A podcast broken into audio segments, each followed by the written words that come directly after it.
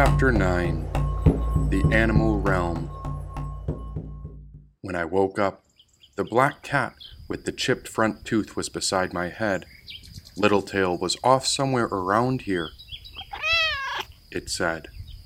The black cat's eyes offered me a slow blink, but what was it getting at now? It asked. How? He pressed his whiskers against my hand and came to curl up beside my chest. Now a gentle purr rattled through him while I closed my eyes to rest. A moment later, Littletail ran over. He jumped on top of Broken Tooth in a playful attack. The bigger cat was tired like me, and so he opened his fangs and retracted them back. Littletail could have been a runt, or he was just a small kitten. Broken Tooth's spicy reply spoke without words, but still the kitten named Littletail wouldn't quite listen. Littletail jumped on him again when Broken Tooth tossed him aside to the ground.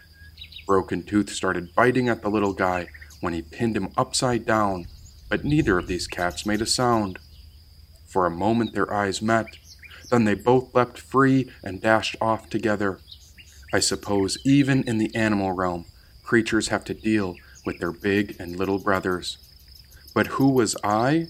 Certainly these two wouldn't see a large human as a feline brother, said Littletail. Oh goodness, have you mistaken me as your mother? My awareness expanded into this animal realm, and here I noticed things I had yet to see before. Were these animals more instinctual than people? Surely we had the same spiritual source radiating from our cores. Whether these animals were playful, curious, or hunters, they all seemed to carry a blueprint that guided their individual life. I looked into their eyes, and both Broken Tooth and Littletail carried unique maps of intelligence that I recognized as archetypes. Although this was the animal realm, their behavior was guided by primordial images. The more I sat still to observe these animals, the more their instinctual patterns of behavior emerged while I watched as a witness to these mammals. These archetypes provided a foundation to their behavior, and this essential intelligence signaled when to attack and when to wait still with calmness.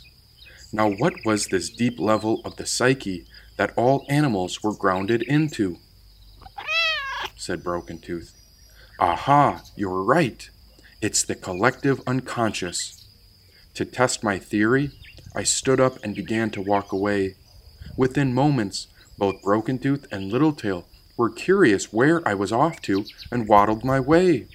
Like baby ducklings following their mother, their actions, tails, and behavior revealed what their brains were thinking. Their instinct was wired within them, and so I realized this phenomena was called imprinting. Surely these cats learned through experience, but their internal awareness recognized me as a caretaker.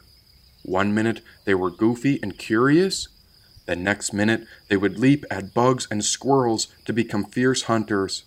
And if Littletail got bored, he'd instigate play while Broken Tooth would whine before he wrestled with the youngster. Maybe they were directly related, but surely they had adopted the roles of annoying big and little brothers. Together they were not out to hurt each other, but something with their inner nature recognized this relationship as family or friends. And these flashes of awareness appeared as if they were looking through a type of lens. These archetypes were not only specific to the animal realm, but it was constant and universal in all of us. There are patterns in our unconscious that our mental, emotional, and physical layers seem to rely on and trust. It appears like a sort of ancient conditioning and I began to wonder if these patterns of behavior were like an embedded code. Was this inherent wisdom hidden within the spiritual soul? And did this provide insight as to how the layers of our form could survive and grow? Now, these realms of existence made me curious. Yes, I was curious like a cat, and so I dropped my hands and knees as if I too was going to attack. Both of the cat's tails rose up, the hair stood up from their back. Then I smiled and blinked at them. Now they were ever playful and much more relaxed. Yes, we could speak without words. and I realized these states called hell, hungry ghosts, animal, human, jealous idol, and God were happening all the time. And so I wondered if these were not physical places, but rather something like states of the mind.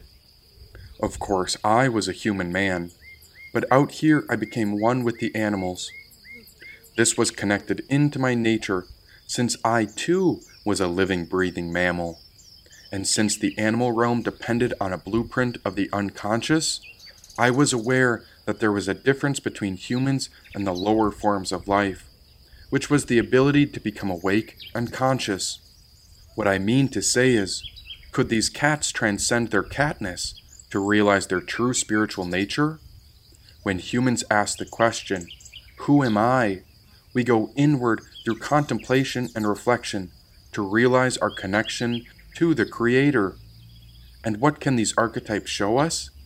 How can these six states teach us about the patterns of our ancestors? Can these animals transcend the patterns of unconscious thinking? And is it possible for creatures to realize the nature of our spiritual center? Both cats stopped, and our unconscious patterns felt an abrupt change. They noticed a snake appear in our path when our mode of thinking was rearranged. The serpent hissed, but appeared off beside us when I noticed the snake caught sight of a pig. The pig was behind the cats and I, off to our right, but then I heard the sound of a breaking twig. A rooster was to our left, and that's where the pig's interest had been. The snake, the pig, and the rooster were in a circle around the cats and I, while all of us were trapped in our animal skins. Everything that happened appeared as some kind of symbolic sign. There must be meaning to every occurrence that ever happens, but I'm not sure the animals could comprehend the human awareness that wandered within my mind. The pig was the epitome of unawareness or ignorance, as a curious scent likely led its nose right here. Without looking right or left, the pig sniffed on with its discrimination, unaware of the danger that was ever near.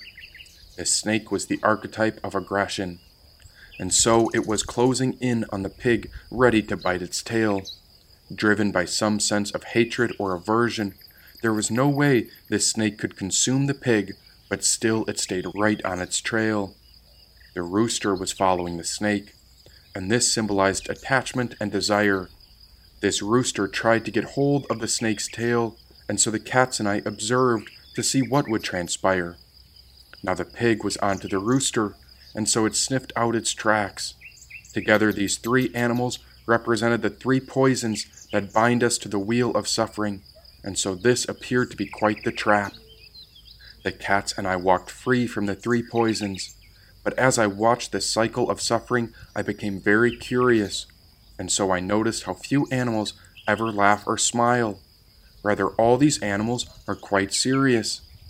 This seriousness had a purpose based on survival which was a direct connection to relating to the present situation.